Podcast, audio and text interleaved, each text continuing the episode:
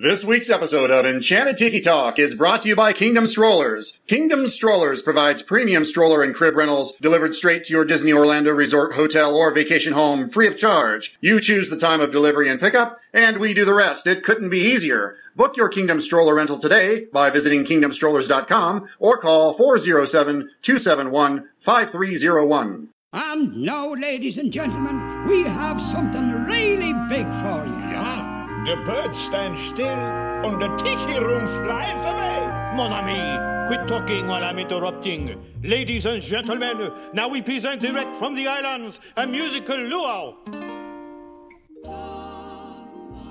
This is episode 103.5. Hello and welcome to Enchanted Tiki Talk. This is a very important, exciting episode of Enchanted Tiki Talk this week because this is the first time we are actually live, literally live recording.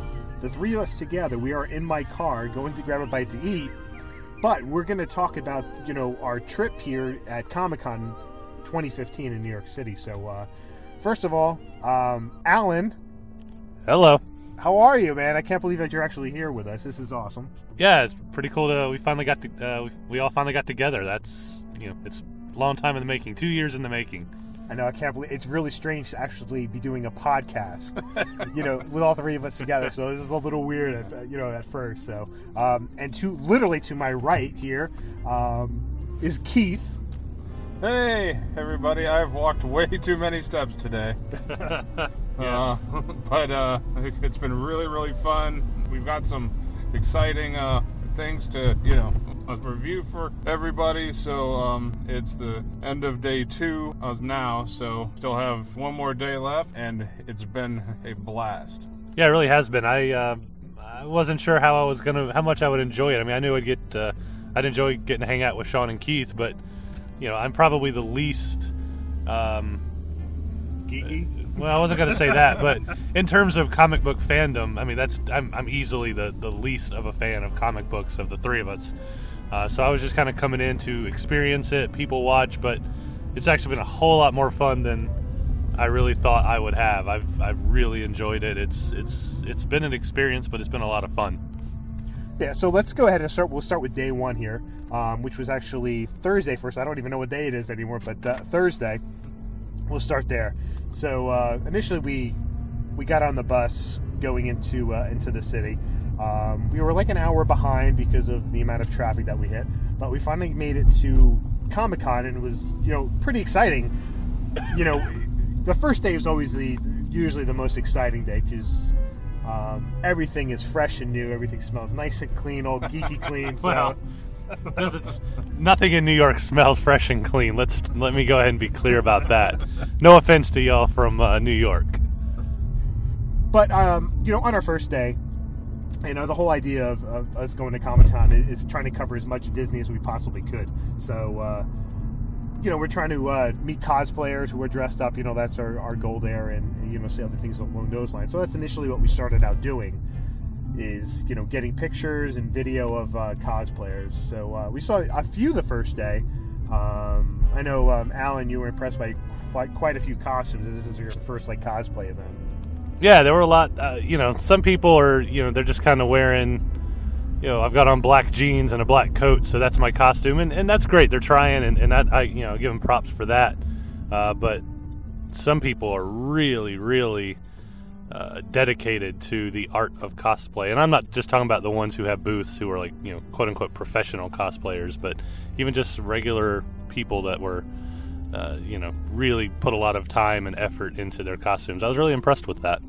issue too like all four days are sold out uh, so the amount people for a thursday for this comic-con was huge um, Yeah, there's a lot oh of people. God. there were just people everywhere it, it's hard to walk around um, it's hard to really you know like stop and see stuff one of my favorite spots at comic-con is artist alley it's just a bunch of tables with the you know uh, comic book artists and writers and creators and stuff and we uh, talked with you know a few of them uh, It's done some, you know, uh, like Disney and Marvel and Star Wars stuff, like Jim Zub, friend of the show, and a Figment series. That's real fun for me to actually like talk to the these people who are in charge of making, you know, these amazing stories and comic books. So I'm going to go ahead and play the uh, the interview that we had with Jim Zub. It's only only a couple minutes long, so I'm going to play that now for you. All right, we're talking with Jim Zub, creator of uh, the Figment comic. Yeah, part two now. It's yeah, come out. we're Yes. doing a sequel. It's incredible to me, and that the whole thing with the sequel is really because of the fans, because of people like you who love Figment, who love Disney World, and have shown support for the series. So uh, with the success of the first series and now you're going to the second series now, how is it playing out? Is it uh, It's going really well. Popular? Yeah, it's been amazing. The response has been great. The good thing is now the comic retailers know that this is a series that people want, so the orders are really strong and people are excited about it. Yeah, Marvel's really, really happy with it, and the Disney Imagineering team has been thrilled. It's been really good. Have you felt added pressure doing the second round? Um, it is a little different. Yeah, the first time, you know, I finished writing the series just as they were announcing it. So for me, it was kind of a done deal by the time people were getting excited. This time, we kind of knew going in there was going to be more, I, I guess, pressure. But I don't know. I, I, I really love working on this series, and it feels very comfortable. So I kind of got into a good groove on it. I didn't feel.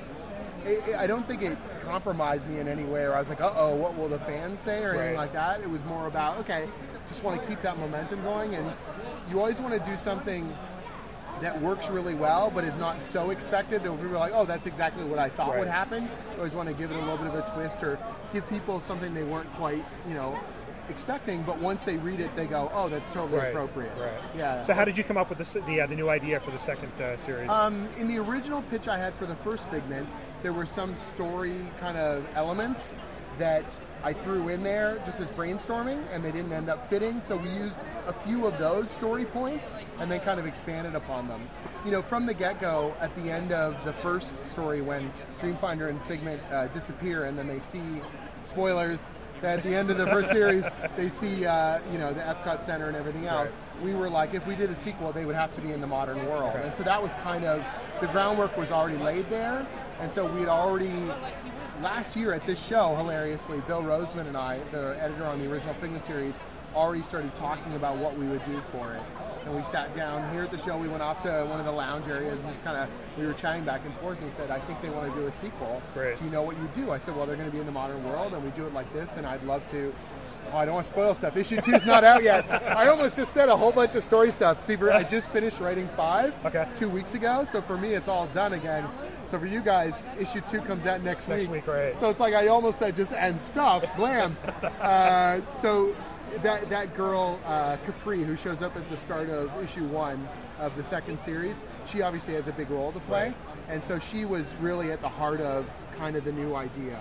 You know, bringing a new character into it to sort of show an outside point of view of you know the legacy of imagination which is what the sort of subtitle for the series is. So it's like figment 2 the legacy of imagination.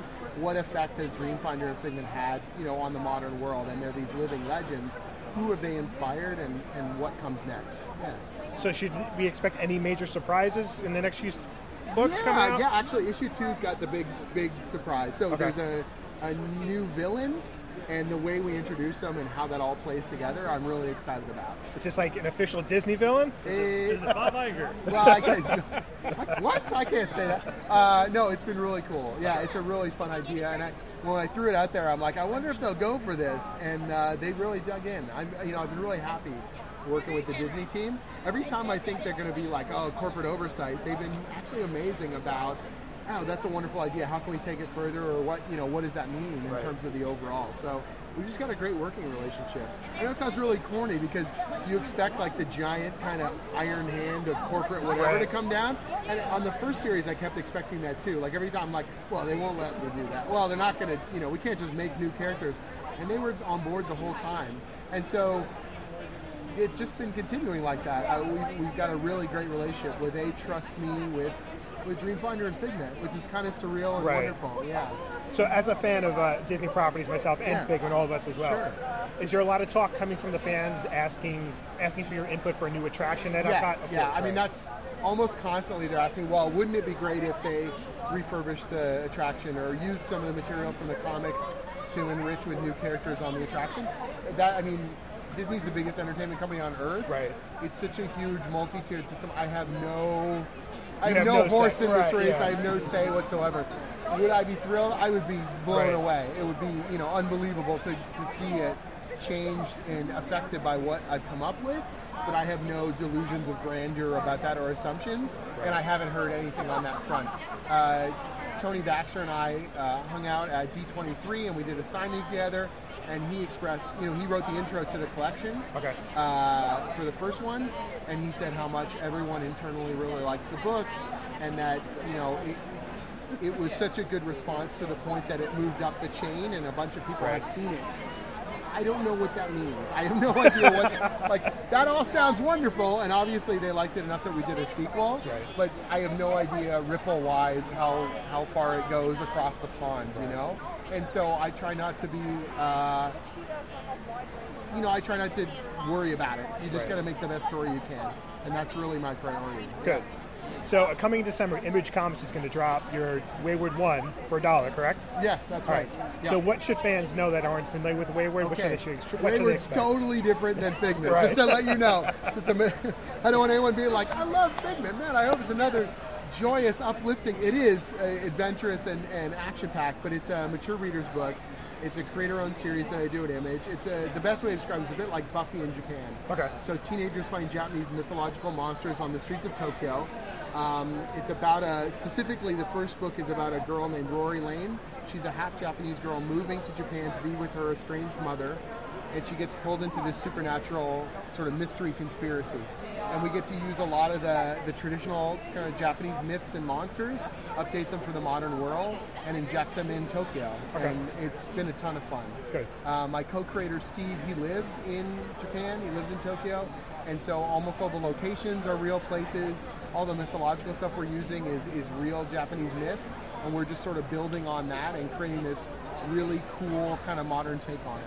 Okay. Yeah. Last question. Sure. Skull Kicker's Treasure hardcover's Yeah. coming out next week. That's right. Skull Kickers is all wrapped up. Yep. The treasure trove is sort of our deluxe format. Uh, I've got one right here. So this is our ta-da. Oh, I guess I can show these up. So this is Treasure Trove three. It's the final of the trilogy. It's got the last two story arcs in it, and uh, we're gonna, it's going to be in stores next week. We're, we're thrilled. We love the format. It's great. It's got tons and tons of extra content in the back, and Oh, good. it's oversized, so it's even bigger than the original comics. Yeah, we've got a deluxe Wayward as well. Man, I'm selling up a storm here. My apologies.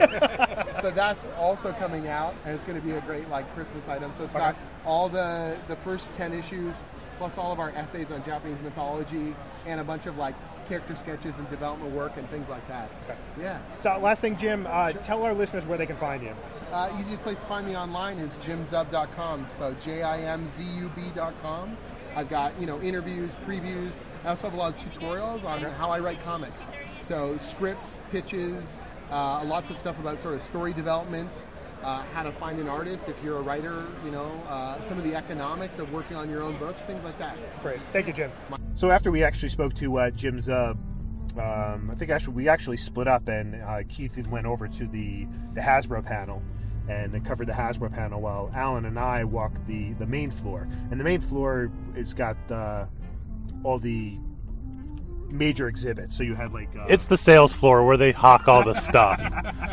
I kept calling it a sales floor, and they were giving me a hard time about it. I was like, "Come on, that's what it is. They're selling. That's where they sell everything: comics and figurines and collectibles that looked like they were just like real live movie props that would probably set you back several hundred dollars to buy." Uh, so yeah, it's the sales floor. Go ahead. but but you got to be pretty impressed with it because you know if you just look at like the Funko one for um, the Marvel and the Star Wars Bounty, like the the, the Marvel box and the, the Star Wars box that are coming out, um, it's pretty impressed what they have there. I mean, they have the giant statues that are like four to eight feet tall. Yeah. So you have to be impressed by what they put into it. It's not just some guy, you know, trying to sell some toys. You know, uh, they go all out. They spend a lot of money to get their displays up right. I mean, they're trying to entice you to come over and look at their booth. So I mean, that's just not the only one. There were so many out there. Marvel's, you know, um, had a stage as well, but we didn't see anything going on there. But there's so many other ones. Capcom, the Capcom had one as well.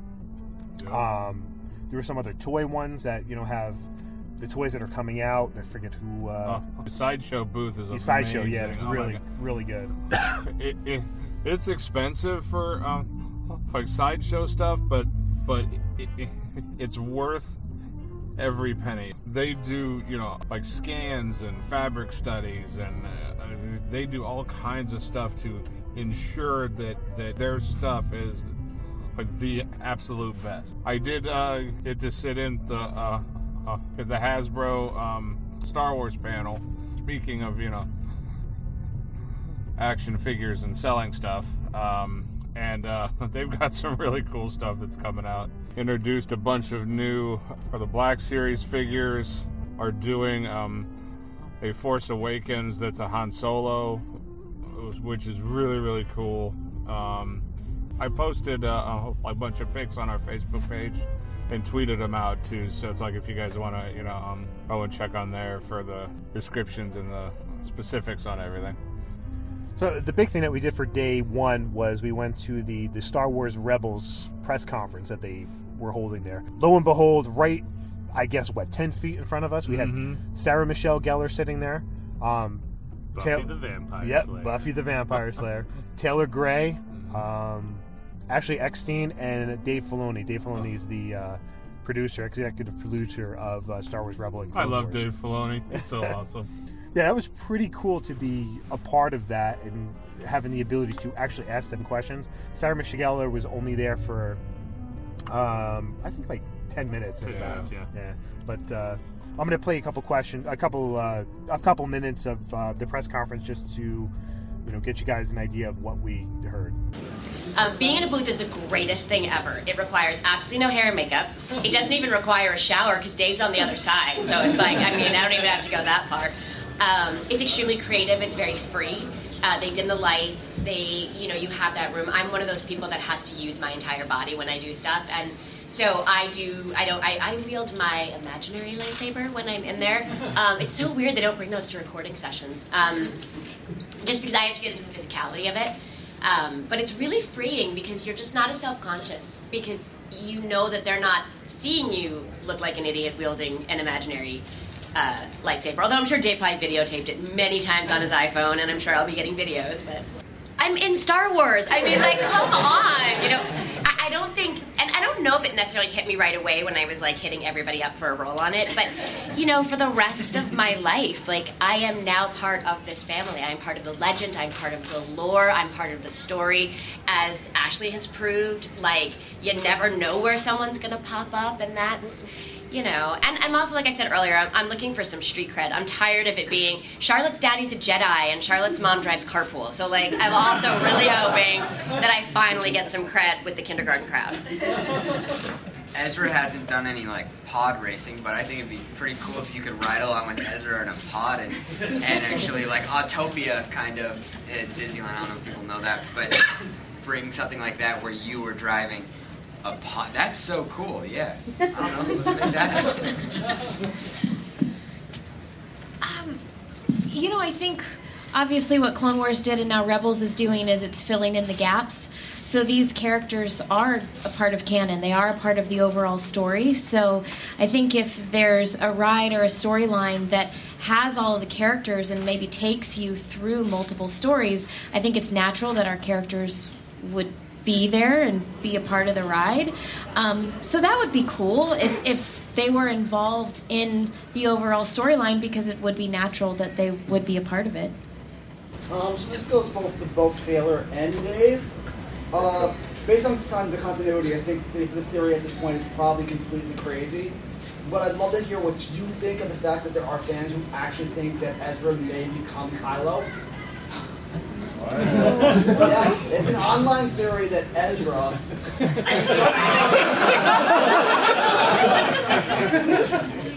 Is that possible? They've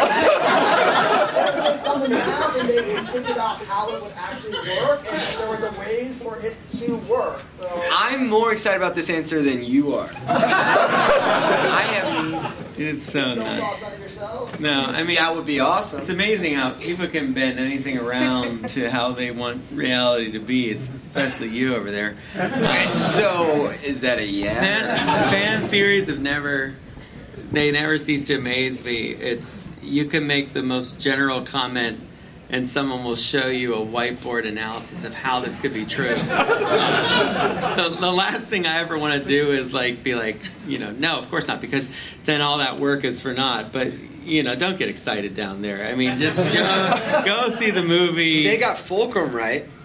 Who did? Fans, they they they figured. Look out at you. You're on the wrong no, I'm saying they, no, they could they could figure that out, and Well, A, I couldn't answer anything about it, even if I wanted to.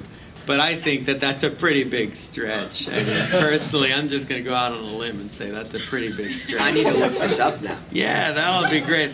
See what you've done? Now my own is against me here. You're pestering me. That's pretty cool. Start a blog.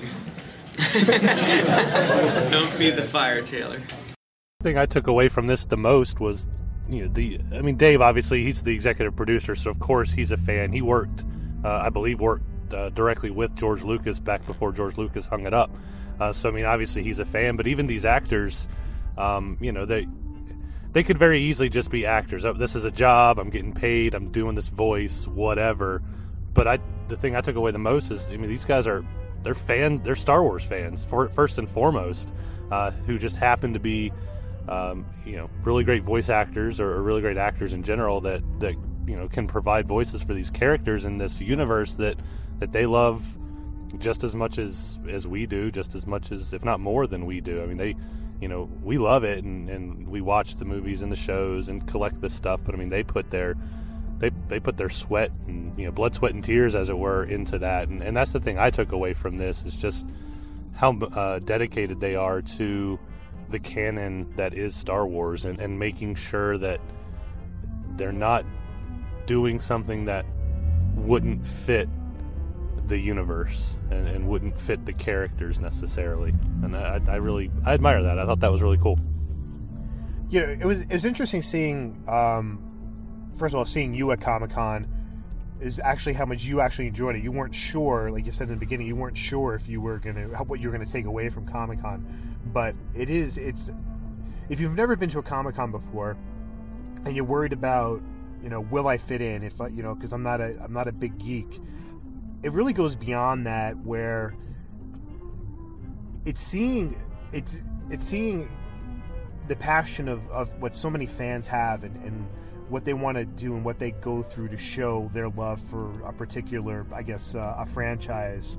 Um, so it's fun. It's a real fun people watching atmosphere. I mean, because you can see so many people dressed up, so many people laughing and, and having a great time, even though you can't move, you know, more than three feet at a time, two feet at a time. It's just such a. It it really is a, such a. I don't want to. It's not necessarily that it's a fun atmosphere. It's an entertaining atmosphere where you get to to see all this stuff happen. So you know, looking at that from like the day one perspective, um, I know we all can be in agreement that it was just entertaining. It was you know it was fun seeing everybody dressed up around us. Yeah, and I mean, you know, fitting in isn't it was is not a it's not a it's not a problem necessarily. I mean, there's there's people all all it takes all kinds as as I was always taught growing up. Uh, you know, obviously I, I'm not into Dragon Ball Z or you know, but then there's a lot of people who are. I'm not into you know the various anime things that a lot of people are into, but I get I get it because I'm passionate about something. Obviously, you know, Disney for me. So, you know, you're you're there and, and you understand the passion that these people have. It may be about something different than what you have passion for, but you're all this. We're all the same at the core. We have, we're passionate about something um, that you know that that means a lot to us. That maybe doesn't mean the, a lot to a lot of other people, and other people don't get it. But you get there with all these other people who are passionate about what they're passionate about, and you fit in. I mean, everybody gets it, no matter what you're into. Everybody gets it. It really is. It's like Disney parks in that pretty much like a judgment free zone. I mean, we see cosplay and stuff that's at, at Disney parks. It's not really on the same tier as here, but it's just an appreciation for being a fan. It's nice to see that, to where it's like people are not judged for how they dress or what they are a fan of. It's really cool. So that wraps up the day one at New York Comic Con. So uh, on day two was was a little bit different uh, plan for us. We weren't spending the whole day at Comic Con. Uh, we actually got the opportunity to go do one of the Walks of New York tours. And the Walks of New York is, is different walking tours that um, they're different tours depending on what you want to do. Um, but the tour that we did was the behind the scenes behind the scenes of Disney on Broadway. Um, we got a you know they they gave we got a free tour from them. So uh, we want to thank the the tours uh, Walks of New York for that allowing us to do that. So um, it was really entertaining. I think it's like seventy two dollars for an adult yeah, and sixty five yeah. or sixty dollars for a kid. Um, it's a little over a two hour tour. For the tour, you really need to be somewhat of a Broadway fan. If you don't really if you're not really a Broadway fan, I don't think you can really appreciate the tour to its full extent.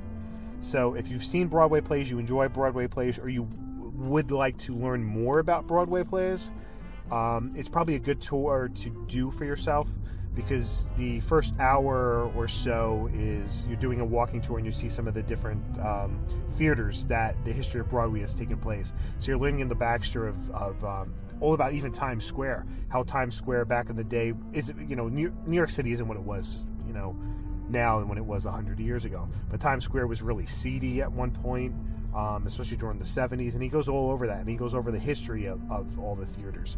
Um, and I know it was pretty neat to to see the theater where Barbra Streisand first started. You know, she got her start. As a person that does enjoy Broadway, I got a kick out of it.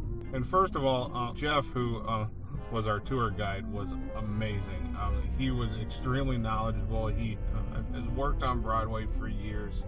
I do enjoy the plays and the musicals, but it was more interesting for me for just the historical aspect of it. Um, you get to learn about, you know, these buildings that have stood for hundreds of years and are still there to see and, and to hear the story about how the city has changed. Yeah, I agree. I mean, you know, they touched on it and, and I would agree with Sean that if you're if you're just a Disney fan, but not as much of a Broadway fan, I don't know if you would get as much enjoyment out of the first half of the tour um, because it is just there's not a lot of Disney at the beginning of Broadway. Obviously, uh, you know it's just about the history of the city, the history of Broadway. Uh, you know, coming in and out of being uh, an area for uh, adult entertainment, if you will, and and and uh, you know Mayor Giuliani getting rid of that and bringing Disney in, and then towards the end, when you know you get to that point in the timeline, which was the what early to mid '90s when when Mayor Giuliani did that, that's when Disney comes in and and that's when Disney comes into the tour, and that's when you get to to see the New Amsterdam Theater, uh, which is uh, you know, currently home of Aladdin, but what started with what Lion King and uh, Mary Poppins was there. I believe Tarzan was there, even though nobody likes to talk about that. Um, and then obviously Aladdin, and probably one day everyone's favorite um, Ice Queen will probably have something there too. I am sure that's going to uh, but sooner rather than we won't talk about that right now because it's still Aladdin, still Adam Jacobs and Aladdin. Hey, go back and listen to that episode. Um, so you know if you're if you're not really you know, I think you could still enjoy the tour and just kind of listen oh, yeah. and then get through the first part to get to the second part that you would really love. Because uh, I tell you what, it's worth $72 oh, yeah.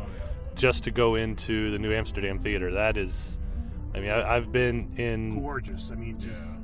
Amazing, absolutely amazing. I mean, I, I've seen many Broadway plays that actually have never been in that theater, but that's like stepping back in time you know seeing you know, you always you always look back, you know, many movie theaters in the past.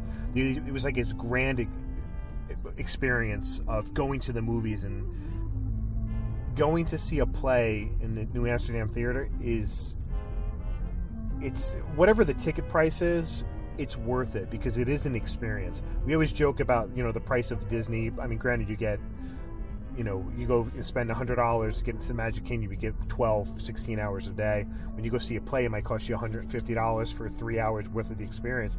But when you step into this theater, you're you're you're literally stepping back in time when that theater was built in I think 1903. 03, yeah. yeah. You know, it's just it's it's awe inspiring. That's really all I can say. You know, it's just you, you take a step back and, and you're seeing history right in front of your eyes. Yeah, and in Disney was it Theater League? I think was involved too. But but man, they restored this theater gorgeous. Which of course you would you know expect that uh, uh, from Disney, but the theater is gorgeous. Tour is worth what they charge for to just to get to the, the Disney part of it. Then it culminates with the uh, the most I don't want to say the most impressive part of it, but probably the most exciting part of the whole tour is stepping into the archive of the Disney shows on Broadway, and that was extremely entertaining. Uh, you learned a lot. It was fun because you got to see the props from uh, Tarzan, from Beauty and the Beast, from uh, Little Mermaid, uh, Lion King, and Newsies. Um, and uh, there was one more. Um, Mary Poppins. Mary Poppins. Aida. Aida. Aida. Yeah. It just uh, it was just amazing seeing, you know, how they do certain effects. You know, I'm not really going to spoil how they do some things, but um, seeing Sebastian, you know, he was on a on a plate. You know, seeing how they they show him showing on on a plate that was that was really cool. Seeing how the the beast, you know, he's got these incredible looking boots with um, his feet coming through with with uh, uh, talons on it, and but he it's actually inside. You know, he he actually walks in a Reebok shoe. Yeah. Um, so it's pretty fascinating to see things like that. To just to see the rose from Beauty and the Beast, or like Mary Poppins' bag and the chimney sweeps brooms. Um, it's really cool. And then you like turn around and there's a Scar's head and and just the props and masks from the Lion King. I mean, I could have spent like an hour just picking through stuff and looking at, you know, every small, you know, detail like of everything. I mean, because it is really cool what, you know, they do to make these shows real. Yeah, and you know, not only do you get to see all these really cool archives, I mean, you get to you get to play with that stuff. You can you can get in the bathtub that Ariel sits in. You can climb up on the throne that is um, um, King Triton. Yeah. You get on King Triton's throne. You can. They'll actually even. I mean, you know, I didn't. Obviously, I'm six four, but you can try on some of the costumes. Uh, they have Mary Poppins coat and hat. Um, they have the headdresses from the Lion King. You can try some of those on. Um, there is actually a picture of that. Uh, I think I had the zebra hat on, and uh, Sean or Keith was wore Rafiki's hat, Rafiki, yeah. and then uh, so that means Keith actually wore the. Uh, I guess it was probably Nala's headdress, right? Was it Nala's, or at least it was a female lion? I don't know if it was because they wouldn't let you touch Scar's mask because that obviously it's a you know it's actually it's an animatronic. Yeah, it actually it's motorized, uh, but you still got to see it. So you got to and, and there were um, a couple of uh, uh, like young girls that were in the group with us, and they were trying on some of the like fish costumes and stuff from uh, the Little Mermaid, and and it's just really cool. You can hands on with this stuff, which is a really great experience. And then throw in the fact that it's Disney just made it an even cooler experience. And uh, you know, I was going to say earlier, you know, just quick touch back on on the New Amsterdam, and I've I've been on I've been to Broadway shows, you know, in various theaters, not as many as Sean, but on a few. I've seen plays in London, uh, you know, in historical West End uh, theater houses, and I've been to the El Capitan in Los Angeles that Disney also owns and has beautifully restored. I have seen some some really beautiful theaters in my life, and, and this is this one takes the cake, uh, and it's cheaper than uh, going to see a show, so you get to see it, and you actually get to, you know, admire it and, and walk through it instead of just sitting in. And of course, you should go see Aladdin too. From what I hear, it's an amazing show, so you should still go see it, even though you should also do this tour. And I'm not saying that because they let us do the tour for free, by the way. so after that, um, Alan wanted to take a little walkabout. So yeah, a little walkabout. I think it was like a thirty block walkabout, but yeah, that, that was fine. I wanted to go to Ladurée. Uh, I honeymooned in Paris, and uh, my wife loves uh, the the macarons from Ladurée in Paris, and they have two Ladurées in New York City, and so I wanted to go up there and get some to take home for her. It was a heck of a walk, but it was worth it. Yeah, they are pretty good. I was really Yeah, shocked they at it. good. They were really good. Um, the the salted caramel. Whoa. Oh, my Um, uh, sorry, people. We're literally We're driving. driving, yeah. um, and the, the salted caramel was just phenomenal. It was Yeah. so tasty. It wasn't too sweet. You could definitely taste the caramel, a little bit- little hint of salt in it. I have really good, chewy, soft and chewy. So um, I'm a I'm a believer. Yeah, the walk for like the first part of it was good, and then I started to awful thoughts about like Alan for for like the second half of the walk. But then when I tasted that salted caramel macaron, oh my lord, it was worth every step. I bought the macarons to make up for the fact that we had to walk 18 miles or whatever it was, and that's not a small feat. An individual macaron's like two dollars and eighty cents, uh, I think, or something or similar to that. It's two eighty or two forty. So I bought macarons uh, to take home, but also for us to snack on. Um, They lasted about eight seconds. yeah, they, Yeah, yeah. of course, that's because we skipped breakfast, which was not my idea. Yeah, sorry. Well, you know what happens. You have to get into the city after the day before. It took us forever to get in. We needed to get in as quick as possible. So, um, but we did also get to go to um, the M&M store, which is not Disney. But we also made it into the Disney store too, um, and that was nice. The store, I like the way you know it's set up, and especially going up the the escalators upstairs to the second floor. I, I enjoyed seeing the lanterns. It was almost it's almost as if. Um, um, Tangled, like this, the scene from Tangled that way. So I enjoyed seeing that. I do have to say though, it is that the Disney store in Times Square did not have a single vinylmation in the entire store. No, they did. They did in the front. Oh, we're fighting No, now. they did yes, not. they did. They had vinylmations in the front by Aladdin, the Aladdin stuff. They didn't have Point counterpoint. the NYC specific one. Well, you didn't say that. You did not say that. You said they had, did not have a single vinylmation in the entire store, which is a, a lie. All right, ladies, let's move on. because because that store is the only one that you can get those in, and they were completely out of them. But you have to spend two hundred fifty dollars or more, probably. Yeah. All right, moving on. So yeah, we got to see the Disney store in Times Square. Did you actually have something productive to talk about the Disney store, Keith? Or are we moving on? or are we just going to continue to argue over? Hey, look, there's a dead deer next to the highway. Nice. uh, anywho, uh, so yeah, uh, and then after that, we, you know, we we went over to Comic Con for a couple hours. Uh, we didn't really have anything necessarily planned out because of the tour. There was an agent. Uh, was it agent of Shield? Yeah, there was an Agent of Shield panel today, but because we had the tour this morning, we knew we weren't going to get wristbands for it. So we really didn't have any specific reason for heading over to Comic Con other than we wanted to get more footage um, for the show, you know, more cosplay stuff. So we went over there for a couple hours and saw some really great cosplay stuff, and uh, and now here we are. Uh, so that wrapped up day two, and day three is tomorrow. Hello and welcome to day three of Comic Con 2015, New York City.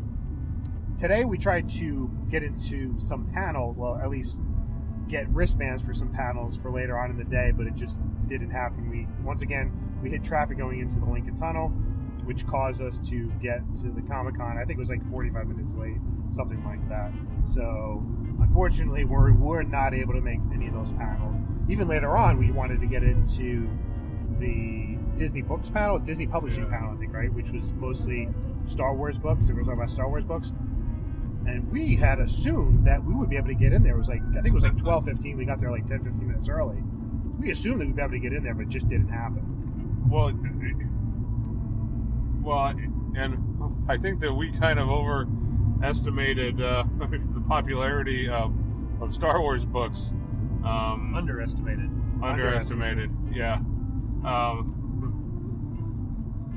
because I mean, you know, there was a huge uh, queue of people that you know was waiting for that, which I guess is good. Um, that you know people are still interested in stuff like in books and reading, and not just you know waiting until the movies are out like I do. So that's cool.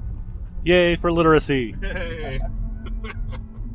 So beyond that, one of the one of the things that we did was go down to Artist Alley and we wanted to try to get a couple interviews with uh, some artists that we didn't get a chance to the other day. And one of them was James Silvani, I believe. Was it? James Silvani, right? uh, he did the Darkwing Duck comic book series, um, which was a couple, a few, several years ago. Um, we got to talk to a real nice guy.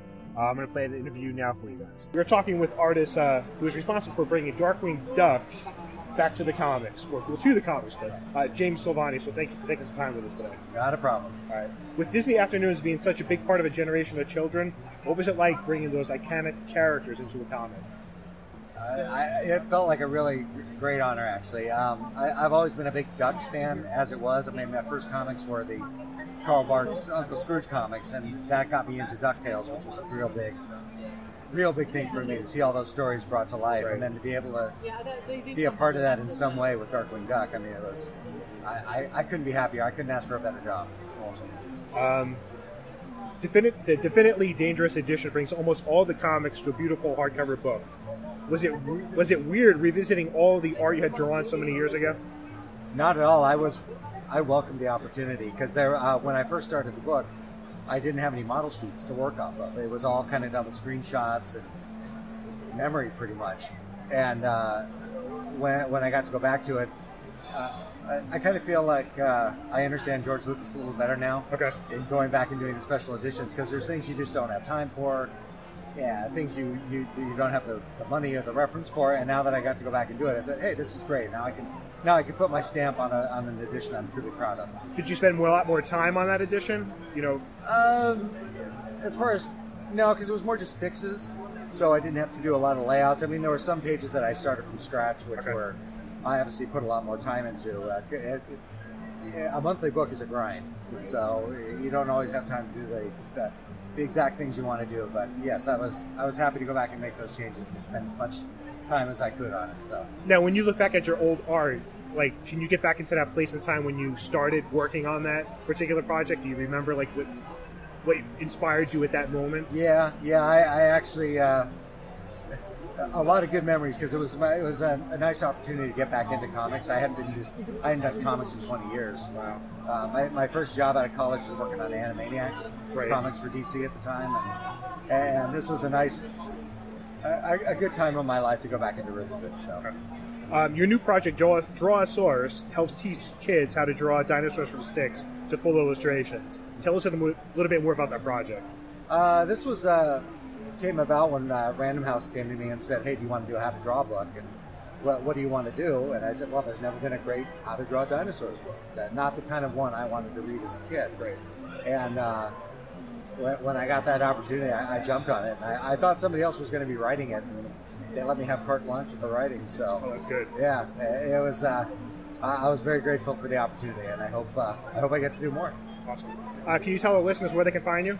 Uh, find me at uh, silvaniart.com, and that has links to my Tumblr, Instagram, uh, Facebook, and uh, Twitter.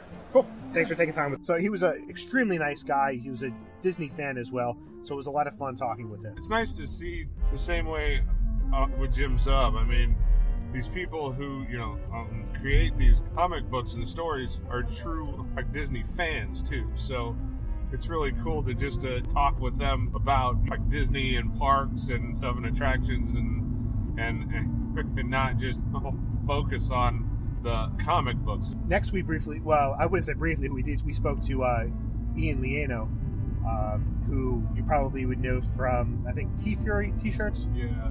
He does like uh, Disney Marvel inspired inspired t-shirts. One of the designs he did was, uh, if you're, as many of you know, the the three ghosts, the three ghosts in uh, the haunted mansion. He did a, uh, a version of Obi Wan, Yoda, and Anakin Skywalker T-shirt um, with uh, Darth Maul as the background, with uh, the face of Darth Maul as like wallpaper in the background. Um, so he designed that. So we spoke to him briefly, um, and his wife Tammy as well, who are both huge, big Disney fans. Uh, we didn't record a conversation with them. We're hoping to have a interview with them later on. But it was a lot of fun talking to them because they really are true Disney fans. I mean, they they stayed at the Poly earlier this year. They went to Disneyland Paris, so it was fun to talk to somebody um, on the same level as us. You know, that enjoys so more his wife Tammy that really enjoys it. I know Alan, you spent a lot of time talking to her. Yeah, she was a huge Disney fan. Uh, when you guys were over there talking about his T-shirts and his work there, which was amazing. You know, her and I stood there and uh, we talked about trips to Disney and Disney Vacation Club and and just uh, you know all sorts of things like that. And plus, turns out they're from uh, North Carolina, which obviously, as you guys know, I'm also from North Carolina. So it was fun that we have that in common. And we talked about craft beer for a little bit too. We're both from a from a great craft beer state. But yeah, she was a huge Disney fan and you know was asking me questions and you know I was asking her questions. It was just fun to share memories and, and share tips and tricks for uh, you know best places to go and that sort of thing. I'm looking forward to uh, getting both of them actually on the show in the future so we can talk Disney uh, and you guys can listen along with that when we uh, hopefully get that uh, planned out.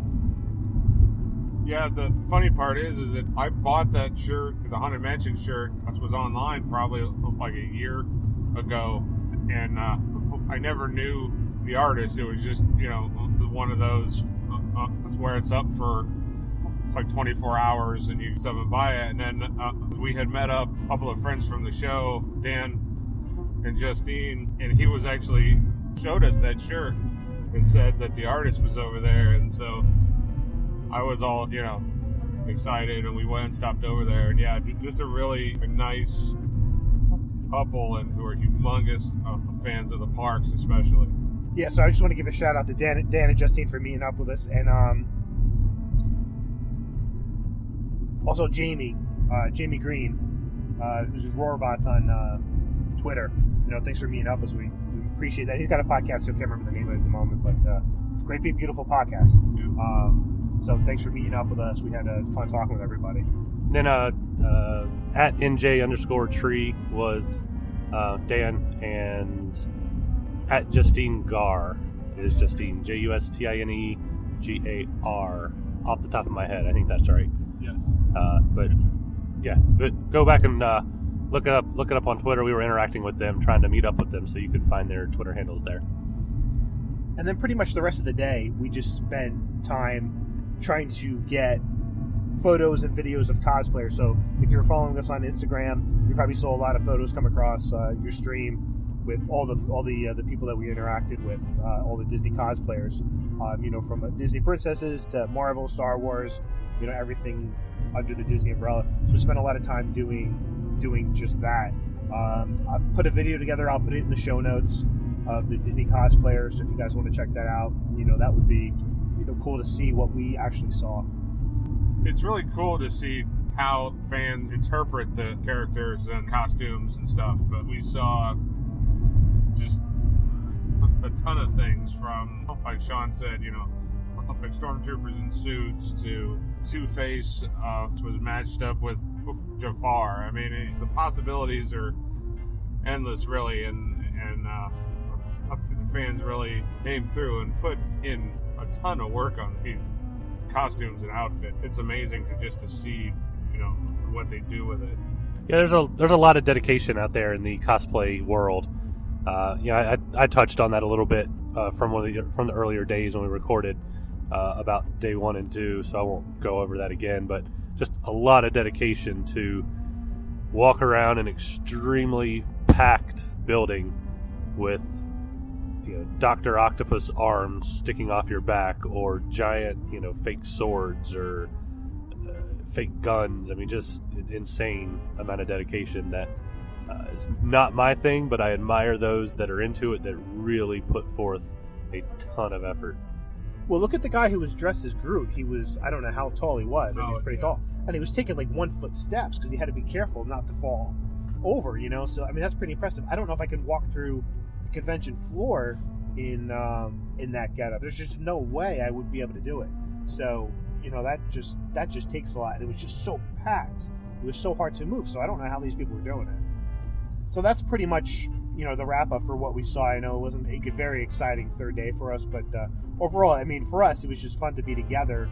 You know, for this amount of time. You know, from yesterday going to get uh, the macarons, and then you know what we didn't say was that we took an Uber back, and you know, stuffing three three guys that aren't exactly small in the back of a Honda Civic. That was a pretty exciting ride for 20 minutes. I think uh, it was an Accord. A Honda fair. Accord. All right.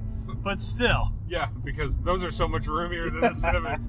you've been to the circus when all the clowns get in the car, and you just yeah, that was this. Just wow, how did those guys fit in there? Yeah, when we opened the door to get out, I just literally fell out. You know, I was the last one in, so that wasn't easy. It's like those refrigerated biscuits you get at the grocery store, and they just kind of pop. Yeah, that's what happened. Yeah. It's like when uh, uh, when Hero tried to shove uh, uh, Baymax in that suit. It was kind of like that. It's like the, you shoved on one end and the other end kind of popped out. So Right. It was crazy. So I mean, that's you know that's pretty much the recap. I don't know. I don't have much, too much else to say about it. Just that uh, you know it's fun and exciting. If you've never been to a Comic Con, you ever worried about going to Comic Con, I don't know if I would do. If you've never gone before, I don't know if I would do four days. Maybe just try it out for a day, just to to see what it's like. Just because it's it's not easy getting around. Just the amount of people there are. It's it's hard to see. Like there's you know people selling things all over the place or just things on display. There's people up your up your butt the whole time. So you don't have that ability to just take your time and see everything. Yeah, I mean, I would start like with like smaller shows. Um, Wizard World's pretty popular, um, but I mean, you know, um, there are a ton of you know smaller ones that could showcase you know artists and local artists a lot too. So I would start with the smaller ones um, because oh, I guess that Alan can speak on this a lot more uh, than I can, but um, I think that being a first timer at such a big show would kind of be like shell shock. Yeah, I mean it was overwhelming. Uh, I still enjoyed it, so I would. I don't know. If you have the opportunity to go to a big one, I would say go for it. Simply because, you know, if I never go to another Comic Con again, which is you know possible, I can only because there's so much, and, and it's tough to get up here from you know. I mean, I had to try to fly up here, and it's not easy for me to go to a big Comic Con because they don't have a big one in North Carolina really. Um, but you know, if, if this is the only con I ever go to, at least I can say I went to one of the big ones. Um, so I wouldn't necessarily, you know, recommend that you avoid a big one. But uh, Keith is right where if you're a little bit uh, hesitant and there is a small convention, you know, near you, definitely go check it out for a day or two and and give it a whirl and, and just see what it's all about. I mean, it, it was a fun experience, even though I'm not really a, a comic book guy for the most part. I still had a great time. It was still a lot of fun walking around, seeing all the sights, seeing all the people, seeing all the booths, and, and just I mean everybody was everybody was really cool too. All the cosplayers, you know, they're they're trying to do their thing, uh, and you know, you you just hey, can I get a picture? And they're they're all real happy about you know, yeah, sure, absolutely. Uh, and you know, it's just it's a really cool environment to be a part of. Yeah, it is. Um, there's not much else to say beyond that, but uh, you know, I enjoyed spending the last three plus days with you guys. So thanks for coming up. It's been a lot of fun. Um, hopefully, we can do something sort of like this again. Maybe D23 or Destination D if they do that. That would be a lot of fun to get together. You know, somewhere closer to the parks, so we can actually do what we talk about. You know, every week. So um, that would be a lot of fun for me. This was really neat. I mean, all of us, you know, talk online and through our phones and stuff like every day, but it, it's it, it, it's really cool to have us all here and to share these experiences with you know each other um, as well as our our fans. So um, it, this was a trip that you know will go down in Tiki Talk history, I guess.